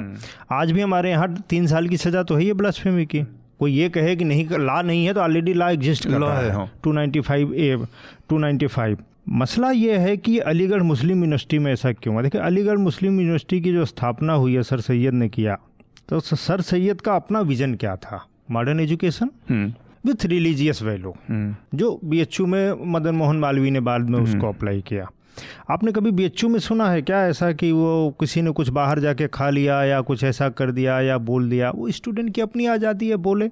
उनके एजुकेशन सिस्टम में वो वैल्यू तो है लेकिन मॉडर्निटी भी उसमें इन्वॉल्व है। समय के साथ चल हालाँकि इसको बीएचयू से इस तरह से कंपेयर नहीं किया जा सकता। बीएचयू अपने दूसरे तरह के मामलों में बहुत रूढ़िवादी है। वो लड़कियों के ड्रेस कोड के मामले में बहुत रूढ़िवादी है। शाम को हॉस्टल के टाइमिंग को लेकर बहुत रूढ़िवादी है और वो सब जगह है। अच्छा। तो बीएचयू का इस मामले में लेकिन ये तो हम अगर केवल इसको एम तक ही इसको महफूज रख- वो रखें केंद्रित रखें तो भी एम का जो पूरा का पूरा रवैया है वो बहुत ही मतलब जिसको कहेंगे ना कट्टरपंथियों के सामने झुक जाने वाला या थोड़ा सा एएमयू खुद ही कट्टरपंथी तो नहीं हो गया जरा इसकी भी जाँच होनी चाहिए कि जाते जाते जाते जाते आप कहीं जैसे जामिया है जामिया आज भी बहुत लिबरल है। हम्म, कहने के लिए वो इस्लामिक स्टडीज़ वगैरह वो नाम से भी वैसे भी लेकिन जामिया के आप कैंपस में जाओ तो आप ठीक है आप जैसे रहना चाहते रहो उनको कोई दिक्कत नहीं है। मतलब मुस्लिम जो स्टूडेंट है या मुस्लिम टीचर है वो आपको कोई फोर्स वोर्स हम भी गए दो एक बार लेकिन हमको ऐसा कभी नहीं लगता। हमें लगता है एएमयू में कुछ तो दिक्कत हो रही है पिछले कुछ सालों से। आनंद आपका क्या कैसे देखते हैं इस पूरे इंसिडेंट को? ये पहली बात कि शराब तो कभी नहीं पीनी चाहिए। वो अब ये आपने एकदम से संत संत संत आसाराम टाइप बात कह दिया। शराब नहीं। वो एक टी टॉटलर होने के नाते मैं कहूँगा कि रमज़ान। रमज़ान में ही नहीं कभी भी शराब नहीं तो पीनी यूनिवर्सिटी चाहिए। ये तय कैसे तो, कर पाई कि रमज़ान में अच्छा, पी रही थी फ़ोटो से बियर शराब नहीं है ये भी इनको आनंद जी को कह दीजिए। तो दूसरी बात की ये कोई जैसा इन्होंने बताया कि कोई नई बात नहीं है खैर मैंने इस पर लिखा है सर सैयद अहमद। मैं उस पर नहीं जाना चाहता इतिहास में अभी एमयू के इतिहास में। उन सो मतलब उसके संस्थात्मक दर्शन में भी कट्टरपंथी तत्व हैं एम के। लेकिन जो ट्रॉलिंग हुई जैसे कि एक इससे एक और ट्रॉलिंग लिंक्ड है सहला रसीद की जो हुई थी जब उन्होंने ये प्रस्ताव दिया था कि इंटरफेथ मैरिजेज करनी चाहिए ये वो तो उन, उन्होंने डीएक्टिवेट करना पड़ा था इत, इत, इतनी इतनी ट्रॉलिंग हुई। और 2012 में एक एक्सप्रेस फ्रीडम ऑफ़ एक्सप्रेशन ये एमयू का मामला नहीं और एमयू का ही देख लें कि ट्रिपल तलाक में जो इंडिया टुडे की रिपोर्टर जो हाँ, उसके कैंपस के बाहर कैंपस के बाहर वो इंटरव्यू कर रही थी का जो जो पूरा ये दोहरा रवैया है एक तो वो वाला मामला इसके अलावा जो जेनी जिन्ना वाले प्रकरण में हुआ हाँ। तो उस समय जितनी प्रोग्रेसिव तस्वीर आपने आप दिखाते हैं हम्म। और एक महिला जिसका कोई लेना देना कैंपस से नहीं था उसमें एकदम दूसरी तस्वीर आपके हाँ, देखिए, यहाँ तो ये चीज़ है ना ट्रिपल हिंद- पर जो प्रश्न पूछ रही थी कुछ महिलाओं से वहाँ तो वहाँ पर एक भीड़ आ गई आ कहीं कि ये सब क्या पूछ रहे हो? जाओ नि- अटैक निकलो कर यहाँ दिया उसने। ये सब है तो अ, वो तो है समस्या वहाँ है। और यूनिवर्सिटी जो विश्वविद्यालय प्रशासन उसमें क्यों इन्वॉल्व हुआ उस पर भी है कि कट्टरपंथी कुछ छात्र हो सकते हैं हम्म। लेकिन प्रशासनात्मक स्तर पर आपने उसे इंस्टीट्यूशनलाइज कर दिया। हम्म। जब आप ये कह रहे हैं कि इस पे सो कॉज नोटिस दो। और ये वल्नरेबिलिटी इस तरह से भी पड़ती है कि फिर आप अचानक से कोई भी छोटी सी चीज़ लेके आपके पास पहुँचने लगेगा? क्योंकि उसको पता है कि पिछले मामले में आप ऐसा कर भाई साहब आपको पेशावर की घटना याद है? अभी एक लड़के को मार दिया था वहाँ ब्लास्फेमी के आरोप में अभी पाँच छः महीना पहले। हम्म। कम्युनिस्ट था लड़का थोड़ा मतलब कामरेड था। अब उसको कामरेड कह के तो मार नहीं सकते। तो उन्होंने कहा साहब इन्होंने हमारे निंदा नबी की निंदा किया है हमारे अल्लाह की निंदा किया है उसको मार दिया।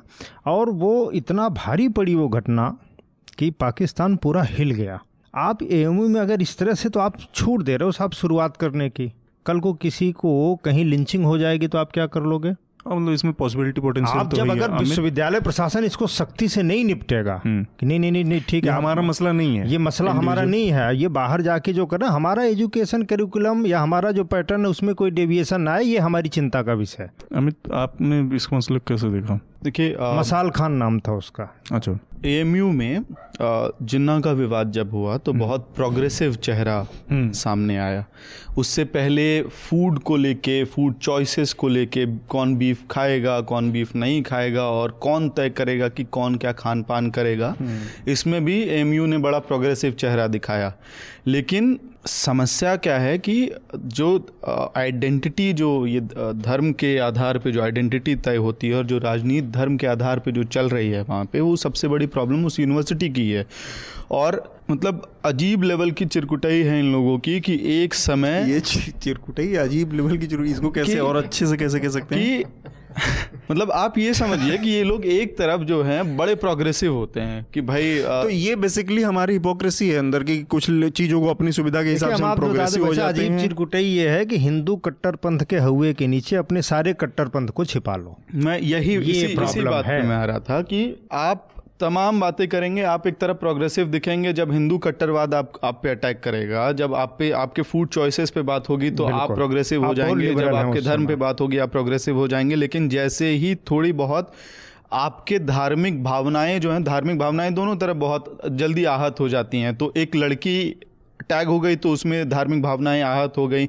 एक पैरडी बन गया तो उसमें धार्मिक भावनाएँ आहत हो गई। और इसमें तमाम वैसे लोग हैं जो फेसबुक पे सर्टिफिकेट बांट रहे हैं ये वो लोग हैं जो आम तौर पे काउ टेररिस्टों पे कोट अनकोट अपने कमेंट्स देते हैं काउ लिंचिंग पे अपने कमेंट्स देते हैं मोदी को गाली देते हैं आरएसएस को गाली देते हैं। कोई इस तरह से दिखती है तो उसकी भी लिंचिंग करने हाँ उसमें तुरंत करने तुरंत उनकी धार्मिक भावनाएँ आहत हो जाएँगी। तो इनको तय करना पड़ेगा या तो आपकी धार्मिक भावनाएँ अगर आहत हो रही हैं तो कल किसी और वर्ग की धार्मिक भावनाएँ जब आहत होंगी तो आप तो बिल्कुल तो यहाँ पर एक चीज़ एक बात निकल के आती है तीनों लोगों से मैं छोटा छोटा इस पर जवाब लेके और फिर आज चर्चा को समाप्त करेंगे।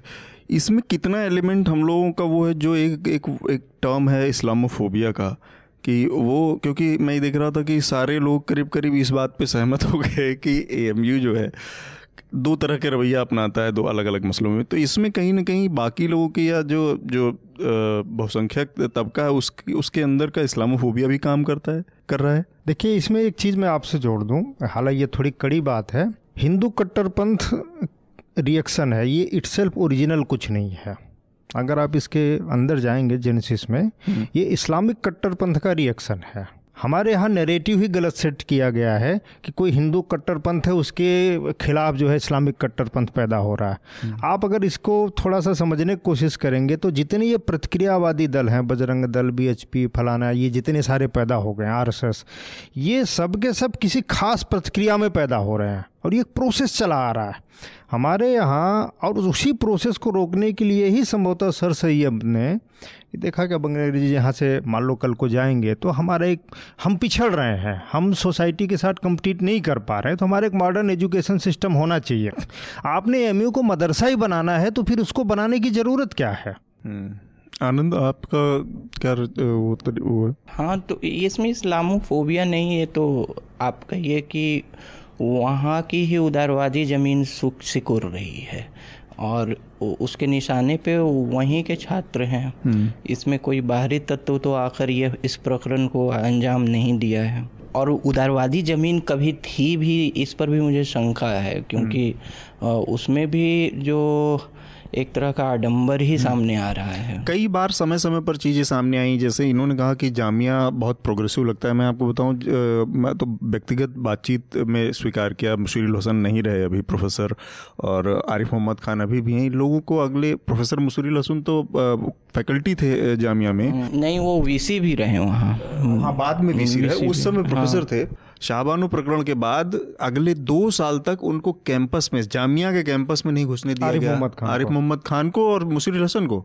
तो ये सब भी है मतलब ये अलग अलग समय पर ये जो इस्लामोफोबिया है ना भाई साहब इस पर डिबेट तो करनी पड़ेगी। देखो नहीं तो क्या प्रतिक्रिया में कोई ना कोई मोदी पैदा होता रहेगा। इस चीज़ को आप जरा दूर तक देखो।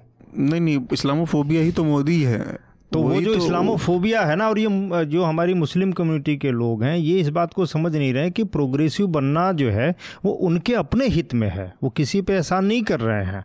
वो उनकी अपनी तरक्की के लिए ज़रूरी है कि वो एक मेन स्ट्रीम सोसाइटी के साथ जो असल में जो कम्युनिटी के अंदर से बात आनी चाहिए ना कि कम्युनिटी अपनी कमियों को जैसे वो जो उदारवादी स्पेस जो सिकुड़ने की बात है कम्युनिटी अपने ज़्यादा तेज़ी से सिकुड़ा है। अपने अंदर से जब वॉइस बात निकल के आती है तो उसका असर भी होता है। बाहर वाला कहने पर आपको ठप्पा लगा दिया जाता है ना कि आप इस्लामोफोबिक हो इसलिए आप अपने वेस्टेड इंटरेस्ट हैं आप कश्मीर की कौन से लड़की थी दंगल में काम किया था उसने? कितना ट्रोल हुई वो सोचिए। वो सिर्फ़ उसने कुछ ऐसे कपड़े पहन लिए थे। हाँ, ज़ाहिर है को इतना ट्रोल हाँ, किया लोगों ने। आपका क्या कहना था इसमें मेरा जो भी कमेंट है जो भी स्टैंड एएमयू ब्लास्फेमी रो पे है उसका इस्लामोफोबिया से कोई लेना देना नहीं है।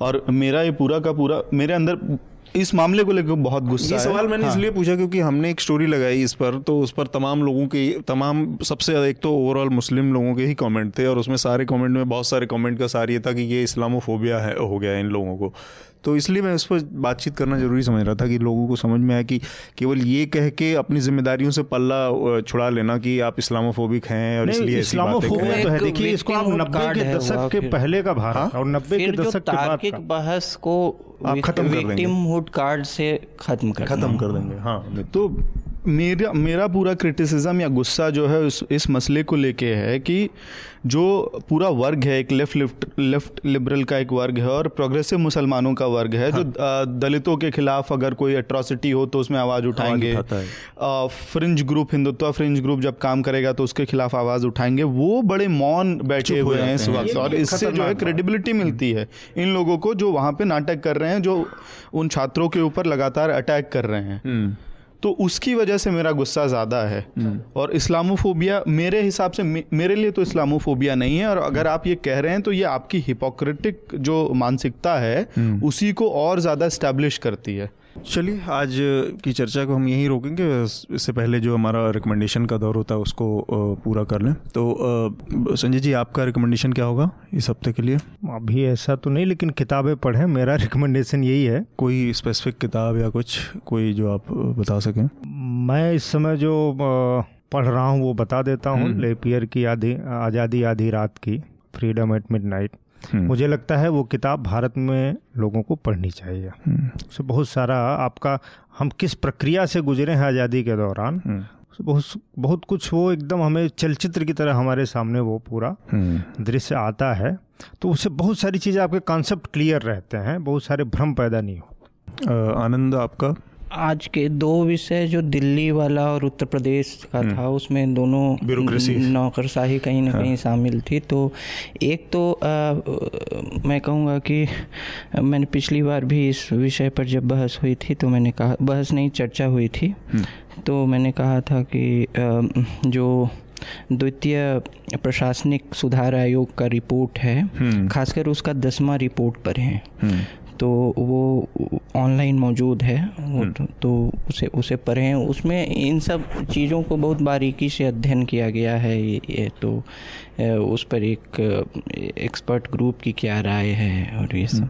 दूसरा है कि 1988 में उपमन्यु चटर्जी जो उपन्यासकार हैं और आईएएस अधिकारी भी हैं। उन्होंने एक युवा आईएएस अधिकारी का एक सरकारी तंत्र में नए नए काम करने का अनुभव जो बाहर से आया है, उसको लेके एक कमिंग ऑफ़ एज काइंड जो राय कैचर इन द राय का इक्विवेलेंट इंडिया में माना जाता है। उस नावल को एक क्लासिक माना जाता है क्योंकि वो उस अस्सी के समय के भारत के प्रशासनिक तंत्र और सरकारी तंत्र पर एक व्यंग भी है और एक युवा अधिकारी के नज़र से काफ़ी छोटी छोटी चीज़ों को उन्होंने ऑब्ज़र्व किया है। तो मनोरंजक भी है और वो इंसाइटफुल भी है। बात है। अमित आपका रिकमेंडेशन अ, मेरा दो आर्टिकल्स हैं जो मैं रेकमेंड कर रहा हूँ और अ, अडानी का एक पावर प्लांट लग रहा है झारखंड में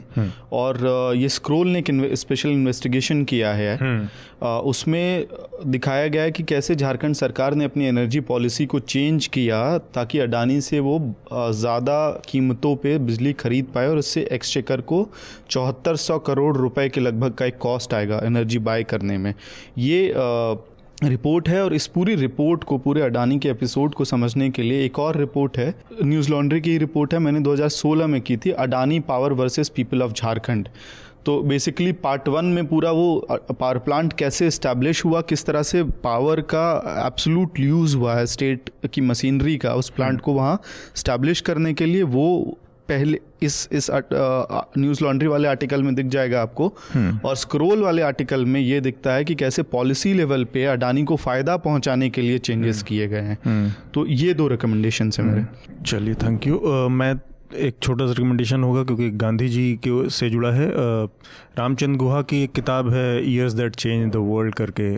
उसको मैं इस बार रिकमेंड करूँगा। मैंने अभी हाल ही फ़िलहाल में उसको पढ़ना शुरू किया है। तो अच्छी किताब है इसको पढ़ें। इसके साथ ही हम आज की चर्चा को रोकेंगे और जो नॉर्मल हमारी अपील होती है कि वो फिर से आप लोगों से कि चर्चा में बनाए रखने की न्यूज़ लॉन्ड्री को सपोर्ट करने के लिए न्यूज़ लॉन्ड्री सब्सक्राइब करें या कोई और ऑर्गेनाइजेशन जिसे आप पसंद करते हैं उसको सब्सक्राइब करें। आपके समर्थन से खड़ा हुआ मीडिया आपकी बात करेगा और इसके अलावा अपने सुझाव, मेल और इसके ज़रिए हमें भेजें ताकि हम इसको अपने चर्चा में शामिल कर सकें। धन्यवाद। न्यूज़ लॉन्ड्री के सभी पॉडकास्ट ट्विटर आई और दूसरे पॉडकास्ट प्लेटफॉर्म पे उपलब्ध हैं। खबरों को विज्ञापन के दबाव से आज़ाद रखें। न्यूज़ लॉन्ड्री को सब्सक्राइब करें।